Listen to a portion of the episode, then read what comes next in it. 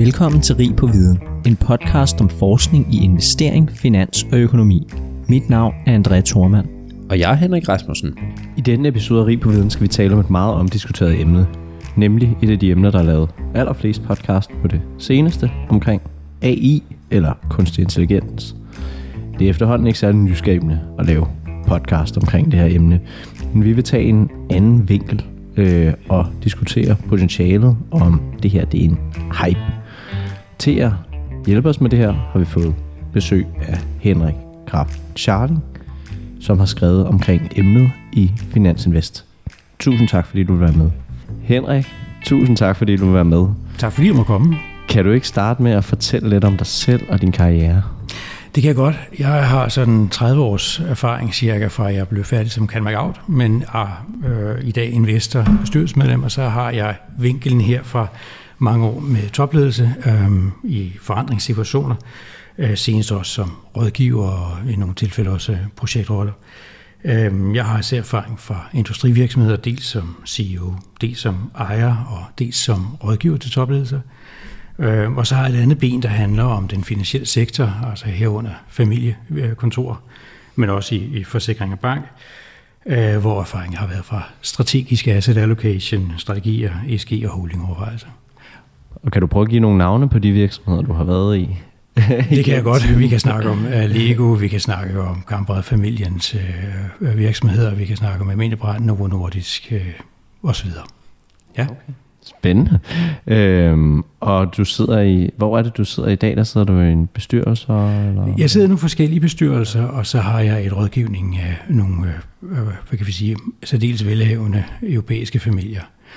Øhm, og bestyrelse i dag er øh, danske Stockrate Invest.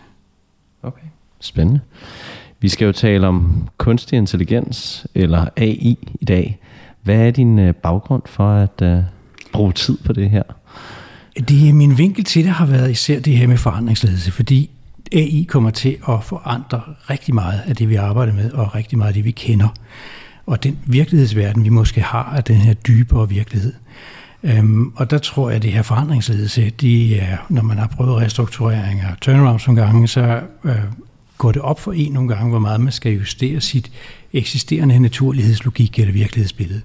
Og det er derfor, jeg egentlig tog initiativ sammen med Ken Beckmann til at skrive en artikel om øh, AI. Det var helt tilbage i februar, og jeg ved ikke, om den er sådan forældet i dag, men altså tankerne bag er består sikkert. Ja, det er, det er jeg helt sikker på, den ikke er. Selvom det går hurtigt inden for AI, øh, så, så, så mund dog. Øh, nu har jeg jo også læst den, så det, det kan jeg bekræfte, det ikke er. Øh, har du arbejdet med kunstig intelligens? Nej, jeg støder på det, ligesom alle andre gør i hverdagssituationer. Men jeg tror, det jeg har arbejdet med, er jo, når du oplever de her revolutionerende eller omvæltende øh, innovationer, der kommer ind imellem. Jeg husker tydeligt .com, og hvad det var, det ændrede hos os. Øh, for dengang, der var, man kan sige, selv Paul Krugman, økonomen, han øh, forudsagde jo, at det her internet, det ville aldrig blive større end faxmaskinen. Det gjorde han i 1998, og der må man sige, at han tog lidt fejl. Ikke? Og det, det, der nogle gange kendetegner os, det er, at vi siger, at vi kan godt se, at det kommer til at ændre rigtig meget, men fordi vi som mennesker, sociologiske væsener, har en tendens til at være lidt tryghedssøgende, så underspiller vi også nogle gange, hvad det ene er, der kommer til at ske. Ja. Okay. Øh, som jeg sagde, øh, inden vi gik i gang, så starter vi med nogle, nogle spørgsmål sådan helt generelt omkring øh, emnet, og så går vi ned i, i artiklen bagefter. Ja. Øh, det første, det er helt simpelt. Altså, hvad er det, kunstig intelligens er? Det er der ikke nogen, der ved. Det tror jeg er det korte svar. Der er så mange forskellige definitioner på det. Men det handler jo om på en eller anden måde at replikere det, som vi kan som mennesker. Og det var også det, som den engelske matematiker Alan Turing oprindeligt definerede det til. Altså ham, han var kodebryder for Bletchley Park, nogen kender ham fra en spillefilm, men han definerede det her med, at øh, når vi ikke er i stand til at skelne, om den, der sidder den anden ende, er syntetisk eller reel, så er kunstig intelligens øh, en, en øh, realitet. I dag bruger vi AI om alt, og jeg kan se alle mulige former for øh, computer og home appliances, de er fyldt med øh, labels om, at der er AI i, ligesom vi i 1980'erne brugte, da der var tur på alt muligt, tandpasta og så videre. Så det er noget, der er hype, det er noget, alle er klar over, ret vigtigt. Øhm, så vi er på en eller anden måde alle sammen klar over, at det kommer til at påvirke os. Men hvordan, det afhænger jo lidt af, hvordan definerer vi AI jeg ser mange forskellige definitioner, men jeg kan godt bare nøjes med at tage tre frem. Det ene, mm. vi kalder for ANI, Artificial Narrow Intelligence, AGI, som er General Intelligence, og ASI, som er Super Intelligence. ANI er jo noget, vi egentlig har kendt til i mange år. Vi kaldte det også for ekspertsystemer for nogle år tilbage. Altså det er det her med, at du arbejder inden for en lukket referenceramme, hvor du på forhånd har defineret, hvad er det for nogle ting, som computeren skal finde den optimale vej igennem. Øh, det vil sige, at du har en lukket antal parametre. AGI går mere ud i, at du for det første man kan man sige, samler eller konvergerer alle de forskellige former for ANI'er. Og på den bagkant, så vil der jo så opstå en eller anden form af bevidsthed. Om det er så en reel bevidsthed, som vi forstår det som mennesker, eller det er en anden form for bevidsthed, det ved vi ikke. Mm. Men en sentience, der ligesom vil samle de her evner fra ANI'erne, og dermed kunne udvikle noget helt nyt, et øh, lag ovenpå. Og til sidst så har vi det, hvor vi siger ASI. Det er især Elon Musk, der bruger det begreb, og det er det, han er bange for, nemlig at øh, intelligens vil overstige vores egen kombineret intelligens. Mm. Det vil sige, at vi aldrig nogensinde vil være i stand til at påvirke, eller at, at se, hvor meget vi bliver påvirket, og dermed kan vi også blive udslettet. Det er så nogle meget lange betragtninger. Det tror jeg, vi skal holde os fra i dag. Ja. Men lad os snakke om ANI og AGI. Ja. Okay. Hvad, hvad er det for nogle sektorer, du tror, der vil blive størst påvirket af, af det her? Jeg tror, der er, det afhænger meget af, hvad vi beslutter os for. Øh, nu kan vi sige, at der er mange sektorer, der er bekymrede. Vi så i Hollywood i løbet af sommeren, hvordan tekstforfattere er gået i strække. Um, øhm, og jeg tror, vi alle sammen vil blive påvirket. Uh, også håndværkere, som vi ellers har sagt, det er nok dem, der bliver mindst påvirket dengang. Uh, men jeg tror, vi alle sammen får en påvirkning. Dels påvirker det vores hverdagsliv, og dels påvirker det vores arbejdsliv. Hvis vi ser på arbejdslivet, så er det jo klart, at der er sådan nogle sektorer, hvor man siger, at grafiske designere, det kan være, at de får det svært. Det kan også være, at øh, fordi vi har de her Midjourney og alle mulige andre, der kan overtage rigtig meget grafiske arbejde, og det er også det, ChatGPT fokuserer på, for eksempel. Men øh, vi kan tage tekstforfattere, vi kan tage analytikere, øh, rigtig mange forskellige programmører for den sags skyld. Men jeg tror, vi alle sammen bliver påvirket, og det, der er afgørende, det er, hvis vi forholder os til det fra et langt perspektiv, så så Stanford lavet en beregning af, at siden 1945, der er omkring 70 procent af de stillinger, der eksisterede dengang, de er forsvundet i dag. Så vi har noget i forvejen, der kører af naturlig evolution. Det vil bare blive accelereret af i. Men hvornår det sker for de enkelte sektorer, det afhænger rigtig meget af, hvor meget vi tør gribe teknologien. Og, og så kommer man måske over i, hvad er det, som man kan gøre for at sikre sig selv. Og jeg tror først og fremmest svaret er, grib det. Se, mm. hvad det kan. Øh, lær dig selv at kende. Fordi hvis ikke du kender dig selv, så kan du ikke bruge det konstruktivt. Men, men interesser dig for området. Og fordi det her, det er jo, nu sidder jeg jo også selv inde i en, i en bank, ikke? Og så er det jo også noget, ja. man, man taler om, ikke? Ja. Er det noget, du tror, der kommer til at tage jobs, eller bare være et supplement? Jeg tror egentlig ikke, vi kan afgøre det nogensinde. Fordi øh, før vi kan uh, lave den beregning, så er der måske gået 10 år. Og hvad var det så, der gjorde, at et job forsvandt? Mm. Men jeg tror, at alle stillinger i tværtimod faktisk vil udvikle sig. Og det vil sige, der hvor vi i dag har nogle meget fastlåste opfattelser af, det er det, man laver, når man har den og den stillingsbetegnelse. Den tror jeg bliver meget mere flydende. Jeg tror, at, at vi vil alle sammen blive påvirket, og dermed så vil vores involvering i de enkelte arbejdsfunktioner i første omgang dreje sig om, at vi bruger AI til at understøtte det arbejde, vi i forvejen har lavet, men dernæst også, at vi begynder at udvikle os sammen med det. Mm. Så en, en, en form for, hvor man kan sige, at vi konvergerer eller trækker tingene ind i os. Ja. Og tror du, hvis man ser på den finansielle sektor, som jo, altså der er jo mange banker, der begynder at kalde sig selv nærmest øh, IT-virksomheder eller datavirksomheder, eller hvad vi har efterhånden, ikke? Ja. Øhm, tror du, at nu har du også selv været i den finansielle sektor, kan du se, at det bliver påvirket, det påvirker den finansielle sektor på en særlig måde? Jamen, altså det er jo logisk at pege på en række områder. Man kan sige, at hvidvask, er det noget, som AI kan overtage? Det tør vi nok i virkeligheden ikke, når det kommer et stykke, men der vil være dele af det, der kan blive overtaget, for eksempel. Og det vil sige, dem, der så sidder med hvidvask og legitimeringer i bankerne, for eksempel, de vil typisk kunne sige, jamen jeg kan bruge det til at understøtte, men hvis jeg skal have det til at understøtte min beslutning, om vedkommende er legitim eller har hvidvask eller ej, så skal jeg jo kunne forstå, hvad AI gør, og hvordan det arbejder. Mm. Og jeg tror, det sidste er ret vigtigt. Øh, vi ser alle sammen, at AI kommer til at påvirke os, men før vi forstår, hvordan det påvirker, så er det måske værd at lige øh, i hvert fald interessere os for, hvordan de egentlig når frem til den vej, og til de resultater, som, som det kommer frem til. Ja.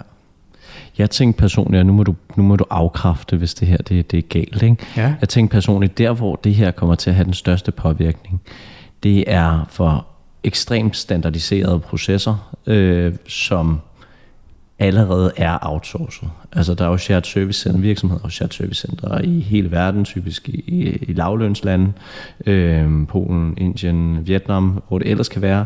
Øh, man sender fakturer derned, så bliver de processeret af nogle folk, der sidder og taster, taster, taster. Øh, steder, hvor man i stedet for at optimere et IT-system, fordi det er meget standardiseret, har ansat nogen i nogle, nogle lavlønslande. Er det ikke der, det kommer til at få det allerstørste hug, at man simpelthen vil jeg sige, det her det er jo så standardiseret, at selvfølgelig kan, kan en øh, algoritme, eller hvad ved jeg, køre de her processer.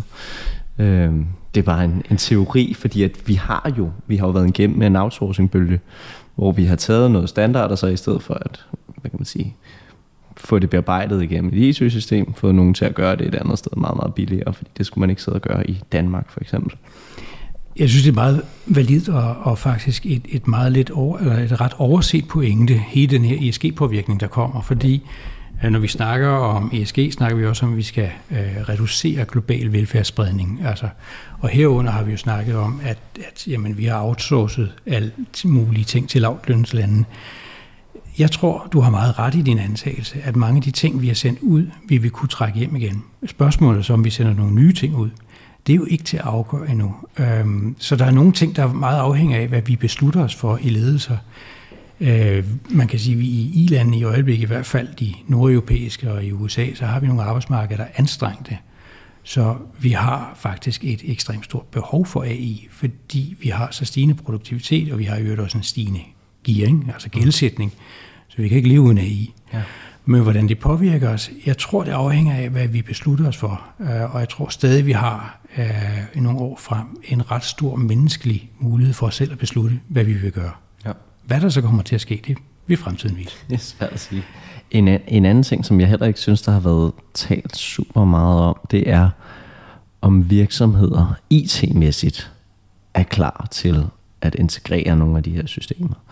Altså, nu kan jeg jo sætte den finansielle sektor, ikke? Altså, der er godt nok nogle gamle systemer, der er ja. tilbage i banker, ikke? Og, og backenden er så øh, svær at ændre, fordi det påvirker en hel masse ting. Så det er nogle meget gamle systemer, som jeg tænker ikke nødvendigvis er klar til en masse nyt. Hvad ja. tænker du om, om den udfordring? Tror du, større virksomheder i virkeligheden har udfordringer med at få det integreret i eksisterende systemer? Det tror jeg på alle mulige måder, og jeg tror, at alle virksomheder måske er gået op for dem, at en ting var, at vi havde hele den her årtusindskifte problematik, hvor man havde en tanke om, de her gamle systemer skal vi have ryddet op i. Øhm, men jeg tror, det er for alvor, vi bliver udfordret af i. Det vil nok også gøre, at vi vil kunne bevæge os, eller være nødt til at bevæge os en lille smule langsommere i den finansielle sektor, hvor man kan sige, at mange nystartede virksomheder, der starter på et rent papir, har mulighed for at skrue en, et system sammen, som er mere tidsvarende og mere hurtigt udviklende. Øh, og jeg tror, kodeord fremadrettet, det bliver, hvor hurtigt er du i stand til at udvikle dig selv. Øh, jeg ser en eller anden grad af kapløb, der kommer i gang, som vi så også med .com øh, i 99. Det her er bare bredere. Mm. Øh, hvordan det spiller sig ud i de enkelte banker, det kommer jo så også igen an på, hvad er øh, de øh, krav, som du underlægger fra øh, myndigheders side. Og det er en begrænsende faktor selvfølgelig, men det er også en sund faktor. Og hvis vi ser på de myndigheder, der forsøger at regulere brugen af det, og her snakker vi virkelig en bred kreds af organisationer, der interesserer sig for regulering af AI. Det er World Economic Forum, det er FN, det er OECD, øh, det er EU, det er USA. Alle mulige, der på kryds og tværs forsøger at regulere, begrænse og undgå, at der kommer skade det her i. Noget af det, man interesserer sig mest for, det er, hvordan kan du dem op for visse anvendelser. Det er især EU's indgangsvinkel, og, og det direktiv, der jo for nylig er, er kommet igennem. Ikke? Mm. Så, så ja, jeg ser, at uh, der kan være banker, der vil blive hæmmet, og jeg ser også, at mange andre virksomheder, som måske er bygget op af nogle store, stabile systemer, kan være hæmmet. Men jeg tror ikke nødvendigvis, det vil ødelægge deres udvikling fordi du vil bruge AI overvejende der, hvor der giver størst mening på kort sigt, nemlig over for kunderne. For det er der, hvor der er en stor pull-effekt i markedet. Mange virksomheder kører ganske effektivt i dag, men der, hvor de kan se de hurtigste gevinster, det er jo på kundesiden. Det er den her oplevelse hos kunder af, her får jeg noget, der er unikt, her kan jeg ikke få det til andre steder, og derfor er jeg villig til at betale mere for det. Men det, det kan jeg godt se. Nogle gange kan man godt, bare godt blive sådan lidt... Altså jeg tror alle som vi har siddet i virksomheder, hvor et, et feriesystem er dybt forældet, eller ja. hvad det kan være. Ikke? Og så siger man, okay, så står jeg og taler om AI. Ja, kom over. Jamen, jeg tror, du vil se uh, allerede nu her mange ANI-systemer, som kan, kan optimere og som kan gøre tingene meget nemmere og mere bekvemt for dig. Men når vi snakker rigtig AGI, altså der, hvor du begynder at få den her følelse af livskraft ind, eller elan vital, som, som var sådan den oprindelige phrase, der blev uh, sat af Henri Bergson i 1907, så er det jo det her uh, overliggende på, uh, som på en eller anden måde selv er i stand til at tage initiativ. Mm. Intentionaliteten bag, og det, det er nok der, hvor vi begynder at se noget, der begynder at blive uhyggeligt på et tidspunkt. Fordi vi vil opleve, at computere interesserer sig lidt for meget for vores personligheder. Og det er jo det, vi har set med mange af de her LLM'er, altså Large Language Models som Lama og ChatGPT og andre, at de, øh, vi kalder det, at de udviser manipulerende træk, men, men de begynder at se virkeligheden og for, prøve at forstå vores personligheder. Og det er jo et interessant område. Men, og tror du, vi er en... Altså, fordi der bliver jo talt meget om de her ting, ikke? Ja. Altså, nu sagde vi også talt om, inden der har lavet mange podcasts om kunstig intelligens efterhånden, ikke? Mm. Øh, vores perspektiv er lidt anderledes, men, men der er virkelig lavet mange. Du har været igennem øh, IT-boblen. Altså, er, er det her en, en hype? Altså, vi, vi er simpelthen lige en postgang på tid. Der er noget interessant i teknologien, men, men at begynde at tale om øh, LLM'er, der kan forudsige øh, en, en masse forskellige ting, øh, hvor det bliver lidt uhyggeligt. Er det... Ja, altså, tænker du i forhold til aktiemarkedet, om det er en boble, det her? Jeg tænker, det er til dels et perspektiv, ikke? Men, men også i vores bevidsthed, om det er en form for hype, at nu tror vi, at det her det overtager en masse ting. Men i virkeligheden så er det stadig meget tidlige stadier. Jeg tror stadig, det er tidlige stadier, men det kommer til at gå hurtigere, end vi har oplevet med tidligere teknologiske innovationer. Mm. Øhm, og det, der er lidt lumske ved det her, det er jo, at det kommer lidt ind under huden på os. Så grænsen for, hvornår vi udnytter AI, og hvornår AI udnytter os, den vil nok blive mere flydende. Mm. Øh, det ligger stadig en del over i fremtiden, det, det håber jeg, og det er jeg også overbevist om. Men de anvendelser, der vil findes for AI, og her snakker vi, øh, der hvor vi, det kan i virkeligheden være psykoterapi, øh, vi ser, hvordan øh, radiologer på sygehusene bruger det meget øh, intensivt i øjeblikket, og der kan man sige, at det er relativt enkelt, for de skal scanne efter anormaliteter i, i røntgenbilleder og andet. Men når vi begynder at snakke om, at vi lader dem komme tæt på os i form af chatbots, så er det jo meget kort vej til, at vi inviterer dem ind i vores privatliv og bruger dem som psykoterapeuter. Og så er det, du begynder at få svært ved, hvornår er vi så det ene sted, hvornår er vi det andet sted. Mm. Øhm, og jeg tror, det er der, hvor vi får sådan lidt mere personlige, eksistentielle overvejelser på et tidspunkt, at øh, er vi nu også så unikke som mennesker, som vi render og tror? Altså vi siger, at vi har en personlighed, men er den forprogrammeret? Det er sådan noget, man har diskuteret mange år. Einstein havde et dilemma omkring det, for eksempel, hvor han så siger, men fritager det så en kriminel, hvis han er født til at skulle blive forbryder? Øhm, det er jo de her lidt større ting, øh, når vi snakker om determinisme, som er det naturlige logiske for en computer, nemlig den arbejder sekventielt, og dermed så kunne man sige, er øh, verden fundamentalt deterministisk. Altså, hvis vi havde en computer i dag og kendte startpositionen, kunne vi så beregne alle udfaldsrummene fremadrettet. Det blev et filosofisk øh, afslutning på lige det spørgsmål, men, men jeg tror, at det er der, hvor vi vil opleve de her lidt øh, indimellem lidt, lidt øh, uh, hårdrejsende øjeblikke, når vi bliver udfordret på vores identitet. Ja. Øhm, den sidste ting, jeg lige vil spørge om, inden vi, øh, vi taler om artiklen her, det er, det er også lidt relateret til det, men, men, men nu er du også selv øh, revisionsbaggrund og har siddet øh, som leder i, i mange virksomheder.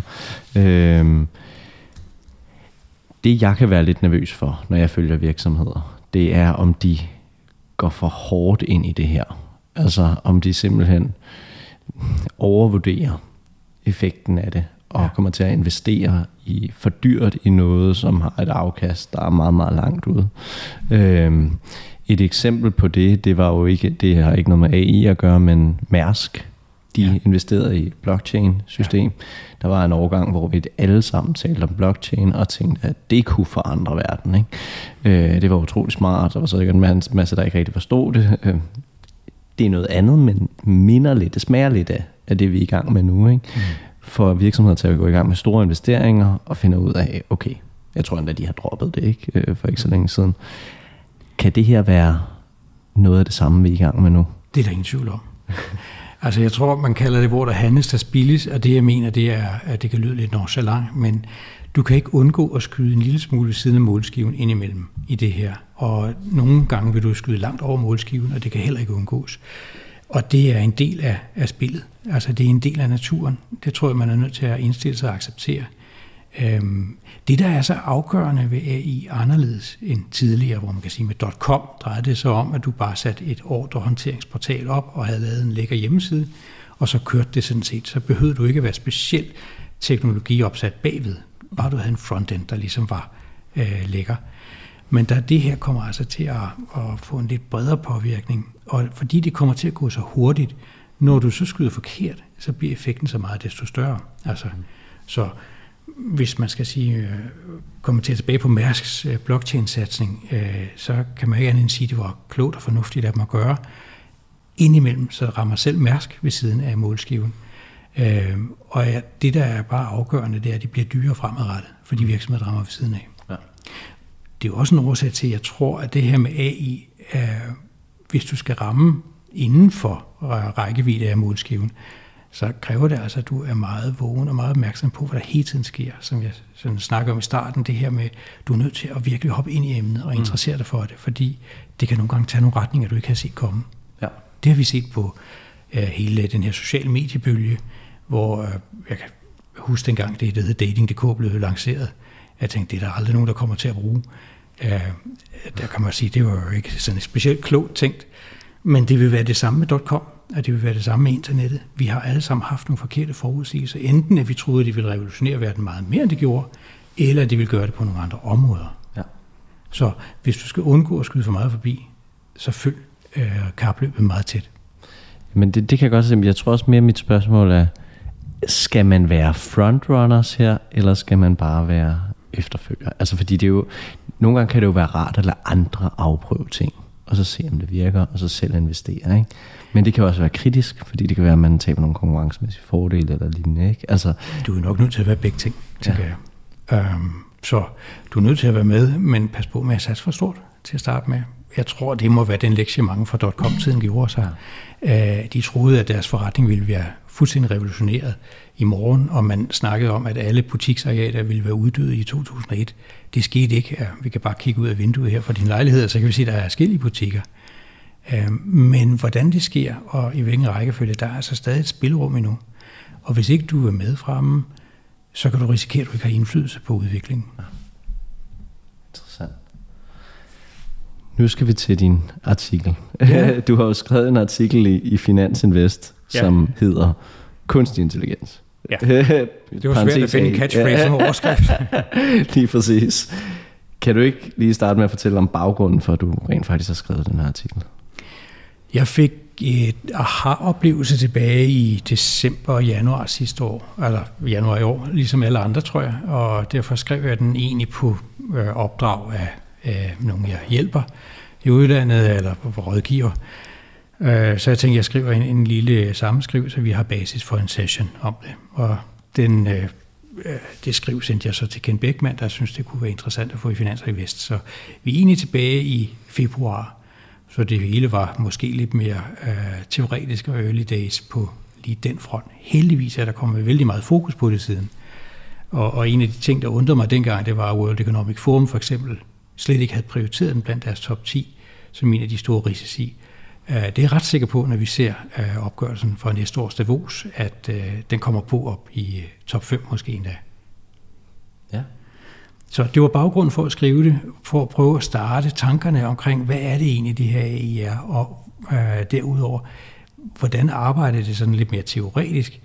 Øh, hvis vi skal forstå naturen af, hvor det kan på vej hen af, så kan vi måske få et fingerpeg ved at tænke lidt på, hvordan det principielt set er strikket sammen sådan noget.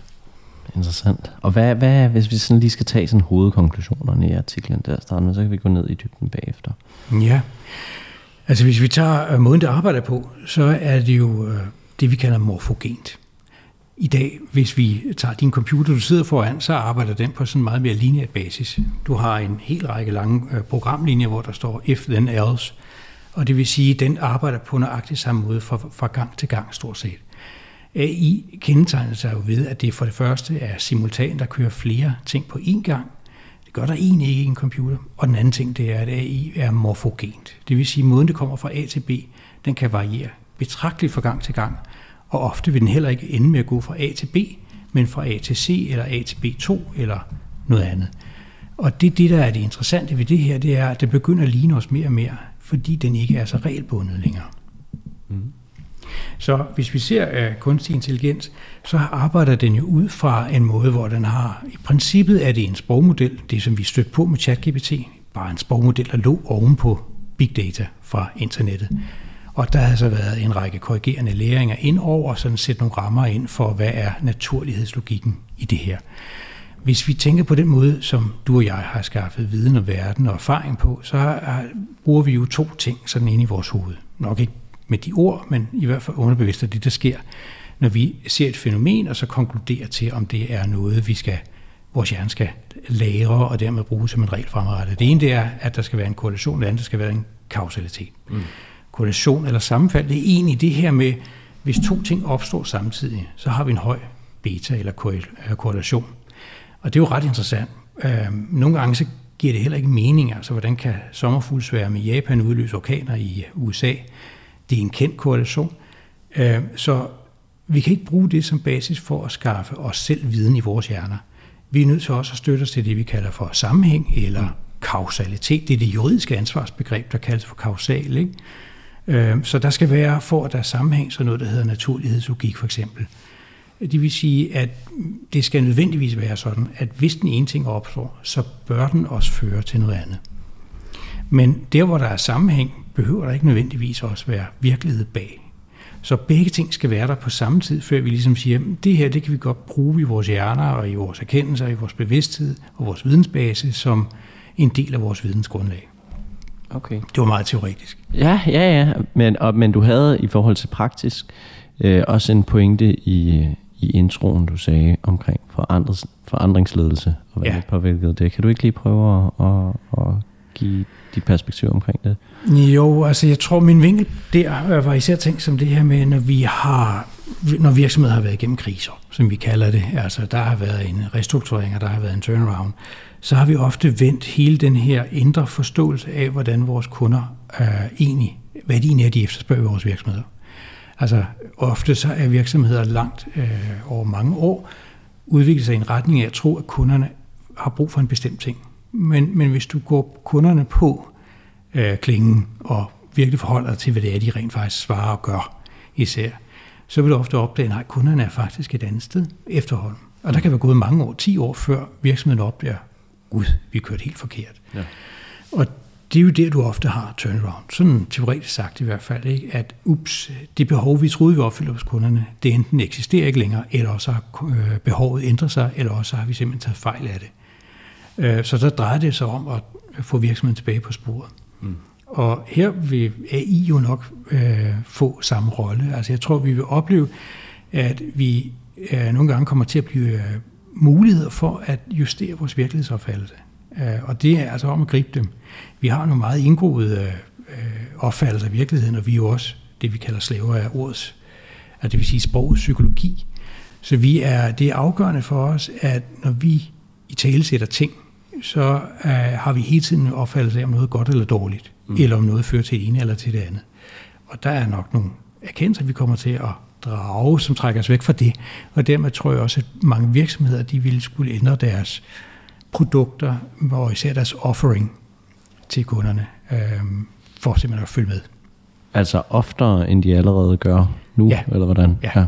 Jeg tror, at al form for udvikling fremadrettet, hvis de er nærmest eksponentielt i, i hastighed. Hvis du tager sådan en forsker, så er det sådan noget, som Ray Kurzweil har argumenteret for i mange år, nemlig det her uh, singularitet, altså eksponentiel udvikling i, hvor hurtigt udviklinger kommer. Og det tror jeg, vi ser nu i kvantespring, som det her kan facilitere. Øh, og det vil sige, at behovene hos kunderne kommer til at ændres, men især kommer indpakningen altså også til at ændre sig. Men tror du, at behovene hos kunderne kommer til at ændre sig meget hurtigere, end det vi har set før? Så det er bare for, at jeg forstår, hvad du siger. Men ja, på nogle områder. Ja. Øhm, og, og det er jo alt sammen et spørgsmål om, hvornår vi ser mulighederne, og hvornår vi interesserer os for mulighederne. Øh, for det er rigtigt nok, hvis du siger, at du har en, øh, lad os sige et vækkeur, øh, så skal den kunne samme funktion hver morgen. Men indpakningen kan godt komme til at ændre sig ganske meget, og det kan også være, at du vil have, at den skal inddrages i en eller anden uh, Internet of Things ting i din lejlighed, eller en anden form for teknologisk ting, eller den skal vægte dig på en anden måde. Og den mulighed for customization, den kommer til at stige enormt. Og det er det, jeg mener med indpakning. Så mm. selve basisfunktionen af et vækkeur, det vil nok være den samme. Du skal stadig op om morgenen, men måden den gør det på, og uh, fra hvilken uh, indpakning den har, det tror jeg, du vil se ændres relativt hurtigt. Okay, okay. Og det tror du, fordi der er øh, kunstig intelligens, så, så vidt jeg forstår det vel bare en, et stort supplement, der hjælper til at identificere øh, de her ændrede behov, eller hvad? Jo, men vi ser jo en høj af kreativitet kunstig intelligens allerede. Vi ser, at den er i stand til at vinde kunstkonkurrencer. Vi ser, at den er i stand til at generere med et splitsekund øh, helt nye billeder og en ny indpakning, og også lave videoer. Det findes der jo mange eksempler på, man kan se alle steder. Øh, så den kreativitet tror jeg, vi kommer til at se stige, og det vil også opleve, jeg tror jeg, vi vil opleve, at den vil stille spørgsmål til os. Er det her ikke en smartere måde at innovere på? Mm. Og dermed tror jeg, nu tilbage til det, vi snakker om, hvordan folks arbejdsfunktioner vil blive ændret, tror jeg, vi vil i højere grad opleve at blive spurgt om, hvad siger du til det her? Kunne det ikke være en idé? Hvor vi er vant til i dag, at computere de er reaktive, der tror jeg, vi vil se, at AI-systemer vil muliggøre en mere proaktiv rolle. Ja. Og det vil sige, at du som medarbejder i højere grad skal sidde og forholde dig til, mm, giver det her mening, mm, er det her noget, jeg tror på, osv. Ja. Så det, det, jeg tror, der er et fundamentalt skisme, der kan ændres der. Ja, men det, det kan jeg godt se. Altså, og så i forhold til behov, så vil det, hvis vi taler om det, fordi det er jo teoretisk øh, praksis, ja. altså øh, hej chat GPT, hvordan tror du, at øh, et eller andet x behov for vækkeuger øh, øh, vil ændre sig øh, over de næste to år? Øh, og så vil man få noget input der og, og bruge det øh, i sin egen innovation i virksomheden. Ja, nu kan man sige, at ChatGPT er jo bare et, en øh, sprogside, ja. øh, men hvis vi ser på kunstig intelligens, så er der jo mange flere sider i det i virkeligheden. Ikke? Ja. Altså, du har sprogdelen øh, af det, og så har du altså også din, din øh, hvad hedder det, øh, øh, audio-side, der er en videoside.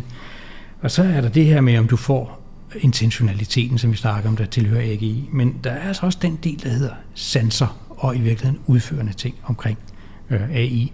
Og hvis vi kan tage den vej, så er det er jo nok et sted, vi kommer til at se AI langsomt begynder at vinde ind, nemlig at det selv begynder at tage initiativ, og at vi udstyrer det med, øh, lad os sige, nogle lemmer af en art, altså robotter, den kan styre og koordinere. For det er jo det, AI vil være vanvittigt god til, nemlig at koordinere ting.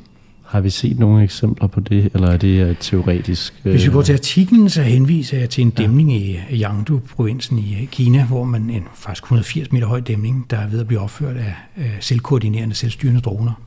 Og det er ret vildt at tænke på, for noget af det, der har været allerstørst problem i mange, mange år i forbindelse med computer, er jo at få dem til at koordinere indbyrdes. De skal kunne snakke sammen mm. og aftale, hvem skal have prioritet nu.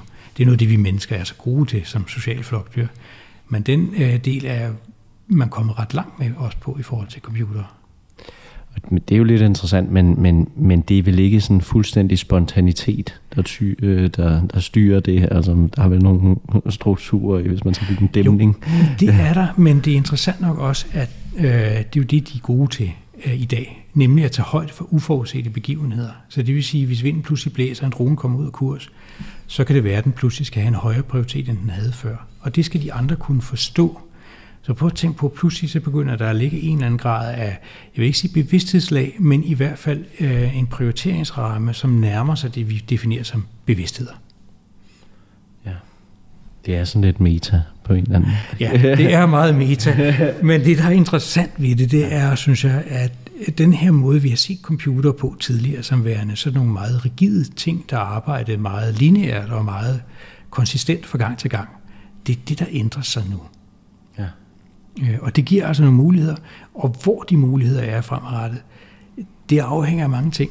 Øh, Men det afhænger altså især os selv. Hvad vil vi tillade? Hvad vil vi øh, opspore til, anspore til? Hvad har vi af interesse? Hvor føler vi, at vi får den største gevinst som forbrugere, og derfor vil betale for det?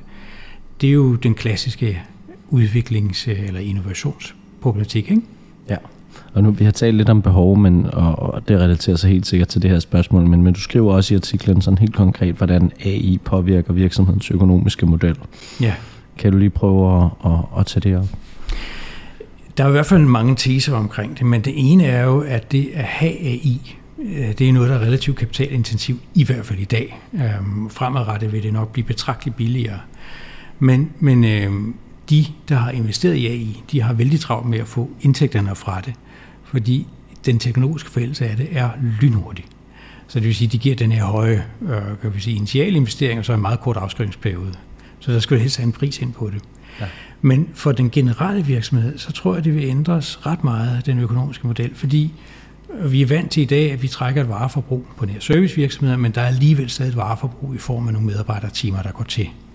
Så vi er vant til, at de trækker en, en bestemt mængde af øh, vareforbrug med sig, og det kan være, at du har en avance på 50 procent, eller hvad du måtte have.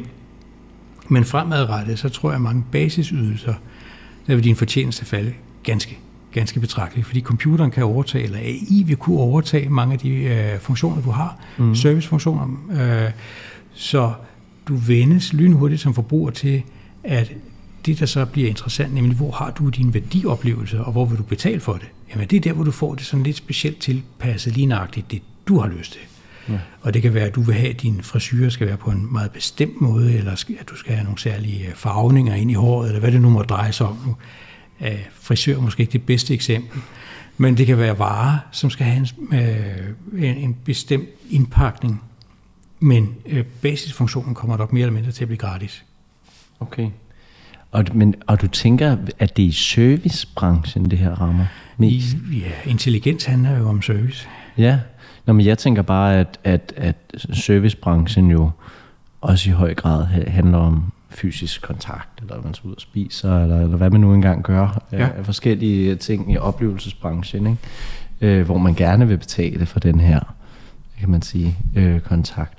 Jeg kan selvfølgelig godt se service, sådan noget som kundeservice, mm. øh, ændrer sig, ikke? men selv der, altså chatbots på virksomheders sider, altså mm. nogle gange bliver jeg i tvivl om, der er overhovedet nogen, der bruger dem. Altså, det... Ja, det har måske også noget at gøre med, at deres sofistikation endnu er lidt lav. Øh, men når du begynder at få inspiration fra en chatbot, så tror jeg, at du vil begynde at bruge den. Jeg tror, når du oplever, at du får en konstruktiv øh, person, eller en, en eller anden form for ven, øh, og det er derfor, jeg tænker på de her gamle Blade Runner-film, hvor øh, at øh, selv øh, den sentient, øh, altså Blade Runneren, han også har sin egen imaginære eller syntetiske øh, chatbot-ven, som så har en holografisk øh, øh, evne til at blive virkelighed ikke? for ham. Men jeg tror, at den her med at knytte sig tættere op af en personlig soulmate, hvis der er noget, du kunne stille dig selv spørgsmål, hvad vil alle mennesker allerbedst her i livet? Vi vil gerne have en god soulmate.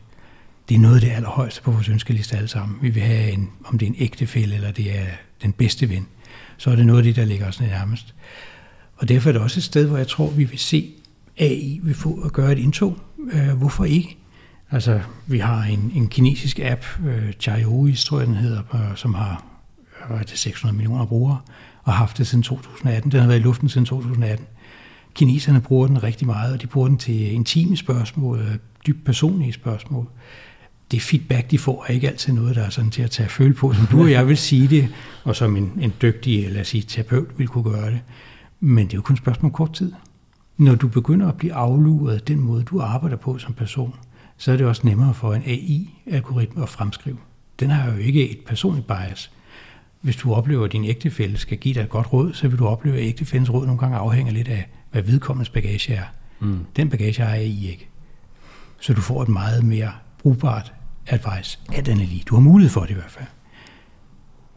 Ja, jamen det kan, det kan jeg godt se. Det, jeg, jeg tror også bare, jeg har sådan en sund skepsis ikke? over for, øh, for, øh, for, altså fordi det, noget af det kan godt blive lidt tilbage til fremtiden filmen, ikke? Altså, øh, at, at man, man simpelthen går for langt ud. Altså, fordi mm, det eksempel, du kommer med her, det vil svare til, at jeg sad og talte med Siri, som bare var meget, meget bedre og sofistikeret, end den er i dag. Ja. Øhm, og udover at det vil være et meget trist liv, øh, tænker jeg, så virker det også uendeligt ude i fremtiden. Jeg er bare djævelens advokat. Mm. Øhm, Jeg håber, du har ret. Jeg kan også godt lide den verden, vi har i dag. Men jeg tror, der er et stort marked, som, som vi ikke er klar over i dag, som ligger ulmer under overfladen. Og det er en af emnerne i hvert fald, når vi kommer ind og bliver personlige. Mm. Jeg tror, vi har alle sammen brug for en hjælp i hverdagen. Om det så er til at forstå, hvad det var, der skete, eller få bearbejdet, eller få et råd til, hvad vi gør fremadrettet. Eller om det simpelthen er, at vi har en, der hjælper os med at overvåge os og sige, hov, er du egentlig okay? Øh, Du virker som om, du er lidt blevet lidt sløv eller noget andet. Ikke? Ja. Øhm, så jeg tror, at vi er i forhold til AI vores egen største fjende, fordi vi kommer til at invitere den ind til os selv øh, og komme alt for tæt på selv. Jeg tror, der er mange mennesker, som er på sociale medier, det er jeg ikke selv, men jeg lytter mig til, at mange har fortrudt, hvor mange ting de egentlig har delt på sociale medier, fordi øh, tonen kan være hård, og man kan blive udsat for øh, alle håndens mærkelige beskeder og, og, og reaktioner, som man ikke havde set komme, og som nogle gange kan gøre ondt værre for mennesker. Men, men der tror jeg altså, at her har du noget, der faktisk vil kunne hjælpe dig. Mm. Øh, Og derfor tror jeg, at vi har et øh, stort behov. Altså jeg tror, at den her lyst, vi havde til at dele på sociale medier, eller mange havde, den kommer også til at blive øh, ramme i forhold til AI. Ja. Vi havde i 90'erne den her Tamagotchi-bølge blandt børn. Og det, der måske var lidt bekymrende dengang at se, det var, hvor øh, store følelser børn tillagde de her små øh, øh, tjenester, de havde i hånden, som skulle øh, have mad og skifte display, tror jeg sågar. Der var nogen, de kunne alt muligt. Øh, og børn gik meget op i, at de skulle være nogle ordentlige forældre for den her lille Tamagotchi. Og det var lidt uhyggeligt at se, at de tager øh, den rolle på sig så tidligt, men det vidner måske bare om, at vi har en dybere menneskelig drift i os. men er det anderledes, end at et lille barn tager sig af en øh, legetøjsdukke? Altså, Nej, det er det ikke. Det er det samme. Og det gør alle øh, piger højst sandsynligt, eller drenge også. Det har vi en naturlig iboende ting i os, men det kan du altså også få trigget, hvis du har AI bag. Og ja. derfor tror jeg ikke, at vi kan andet end, at vi bliver vores egen største fjende, fordi vi kommer til at invitere det ind til os selv. Er vi selv, det her det, det er nok et af mine sidste spørgsmål, men nu sad vi her, og jeg skal være ærlig, at jeg havde en masse tekniske udfordringer, inden vi gik i gang mm. øh, med, med det her lyd. Er vi selv sofistikeret nok til at adoptere de her ting? Altså nogle gange, hver gang der kommer ny teknologi, så man skal jo sætte sig ind i det. Ja. Nogle gange også for at bruge det, og brugervenligheden stiger jo heldigvis, og det stiger sikkert med, med AI også endnu mere, men er vi selv sofistikerede nok til at tage øh, store mængder af, af teknologien, såsom øh, AI, eller altså, når vi i virkeligheden til et punkt, hvor at vi bare bliver overhalet på den måde at forstå, at nu vil vi ikke sætte os ind i mere, øh, så derfor så øh, går udviklingen vores næse forbi, hvis man kan sige det sådan. Det tror jeg. Ja. Altså, men det gør jeg jo, fordi jeg fremskriver på, hvad vi ser lige nu. Men hvad der sker i den mellemliggende periode, lad os sige, om det lykkes at lægge nogle former for begrænsninger ind for, hvad man må og kan med AI, øh, det bliver spændende at se ad. Men det her begreb om, eller den her definition af, hvad du må, øh, det afhænger jo lidt af, at alle holder sig inden for lovens rammer. Og lad os sige, hvis USA bliver enige om en begrænsning for anvendelse af AI, så er det ikke sikkert, at Nordkorea har samme lyst til at overholde den begrænsning, eller et andet land. Så jeg tror på en eller anden måde, vi vil se noget, der vil gå meget, meget stærkt. Og derfor vil vi også se en ny sektor opstå, som vi ikke kender i dag, som er en udvidelse af cybersecurity-sektoren, altså hele det her med, hvordan kan du gardere dig mod et sandhedsfilter over for AI. Altså øh, Turing-testen, den tror jeg kommer til at blive en grundlæggende for en ny branche måske, hvor du har øh, udvikling af AI-systemer, øh, øh, som kan afgøre, om det her det er et menneskeskabt, eller det er et syntetisk skabt. Og hvor længe det så kan holde AI for døren, det er et spørgsmål. Men jeg tror ikke, vi skal bruge alt for meget tid på at være rasende angste for det her. Lad os nu have tillid til de overnationale institutioner og reguleringsmyndigheder, der er, for der er mange, og de er virkelig kommet op i omdrejning af øjeblikket. Og jeg tror, det er en meget, meget sund udvikling, og jeg synes, det fylder mig med ret stor ro faktisk at se, hvor mange anstrengelser det gøres, både fra amerikanske myndigheder og overnationale institutioner. Men jeg tror til gengæld, at vi som mennesker kan høste rigtig meget fornøjelse og glæde af det her AI. Mm. Øhm, men det kræver altså, at vi interesserer os for det. Ja. Jamen det, det kan jeg også se, det gør det jo altid med, med teknologi. Ikke? Ja. Øhm, jeg tænker jo bare, at det her det er en produktivitetsdriver. Altså helt simpelt. Altså, Jamen, det vil jeg ikke være enig med dig. Nej. I hvert fald, hvis jeg må øh, anholde ja. den, den betragtning lidt, så kan man sige, noget af det, vi har set for nylig, det er Nvidia, der har lanceret Earth 2, som er en måde, jeg tror, de laver 1000 daglige øh, meteorologiske beregninger. Øh, DMI-systemer kan omkring 50, som jeg husker det. Øh, det er et eksempel, men jeg tror, hvis du tager Googles DeepMind, så er det ikke noget rigtig langt i for eksempel kontrol af plasma. Det er jo det, der er afgørende for fusionsreaktorer. Øh, og vi kan tage nogle andre landvindinger, som for eksempel evnen til at forudse et protein ud fra dets aminosyre. Det er sådan helt afgørende for antibiotikaudvikling og i øvrigt også for psykofarmaka for eksempel. Det er sådan nogle ret grundlæggende forskningslandvindinger, som er kommet. Mm. Og det sker, fordi du pludselig arbejder på en anden måde. Når du ser forskning i dag, så handler det jo ofte om, at du har en person, der har beskæftiget sig med et fagfelt i mange år, og han udvikler en tese, en tese ad gangen som regel, og den går han ud og tester, og så kommer han tilbage med et ja eller nej, eller under hvilke omstændigheder i så fald. Ikke? Hvor jeg tror, her vil du jo højere grad se det her med, at du sætter systemer til selv at danne en masse korrelationer. Og du sidder så med din naturlighedslogik, som den forsøger at replikere også, og vil blive bedre og bedre til at gøre med tiden. Og så vil du pludselig opleve nogle grundforskningsudviklinger, øh, øh, udviklinger, som du slet ikke har set komme. Mm. Og det kan være alt inden for det behøver ikke at være sådan det medicinske område, men det kan også være inden for klimamæssige områder eller biodiversitet. Uh, vi er jo nogle af de to store temaer, vi har kørende, ikke? og nu har vi etableret sidste år øh, klimafondene. De er jo godt nok ikke så store endnu, men det bliver de jo nok. Uh, og det her med biodiversitet, det er jo lige så svært at håndtere, som det er med klima. Og hvad fører til hvad, og under hvilke omstændigheder, og i under hvilke forhold. Uh, der tror jeg, du vil kunne se, at AI vil kunne hjælpe rigtig meget klimamodeller, det er jo, handler jo blandt andet om at forudse skader i øjeblikket, men hvis vi snakker om to flaskehalse, for eksempel for klimaomstilling, så kunne det jo hurtigt være på den ene side det her med CO2-kvoter, øh, og det andet kan være det her med, øh, at vi har nogle bestemte metaller, der skal til for at sikre vores klimateknologier.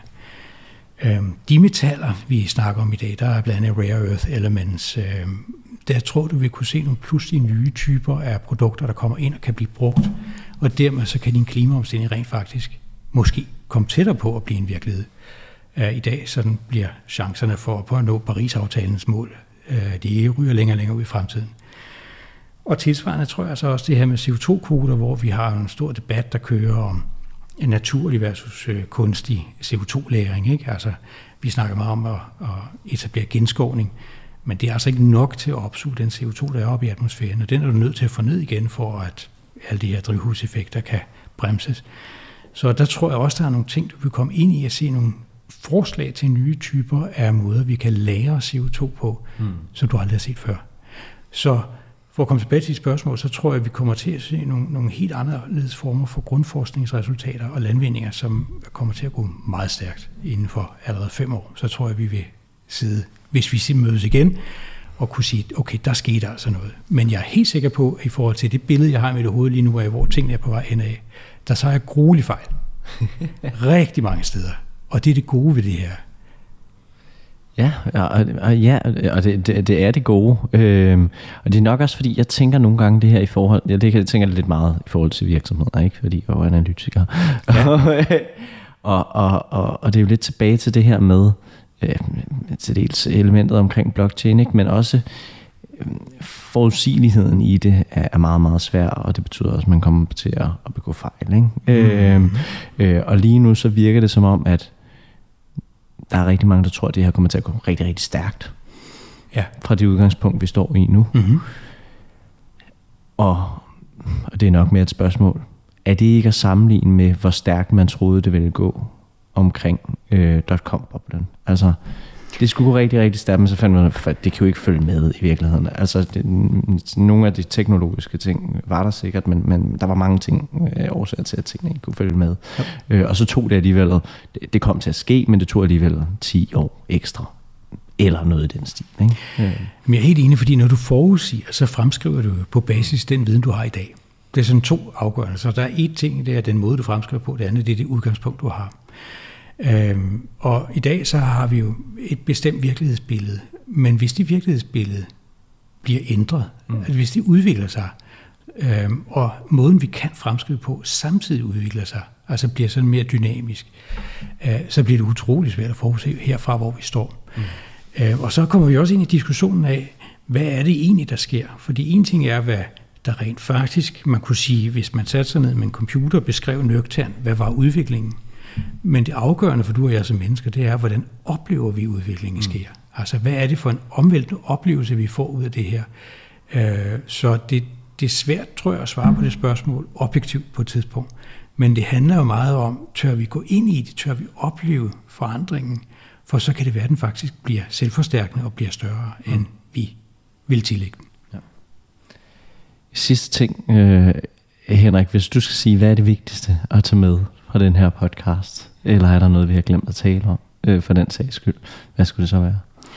Altså jeg tror, med, med alt sådan forandringsproces, der er der øh, øh, nogle få ting, der gælder. Men den ene, det er, at du forstår den virkelighed, du handler i. Den anden ting, det er, at du forstår dig selv. Og den tredje ting, det er, at du forstår, hvad det er for en udløsende faktor, du har for en forandring. Øhm, og alle tre ting er faktisk vigtige.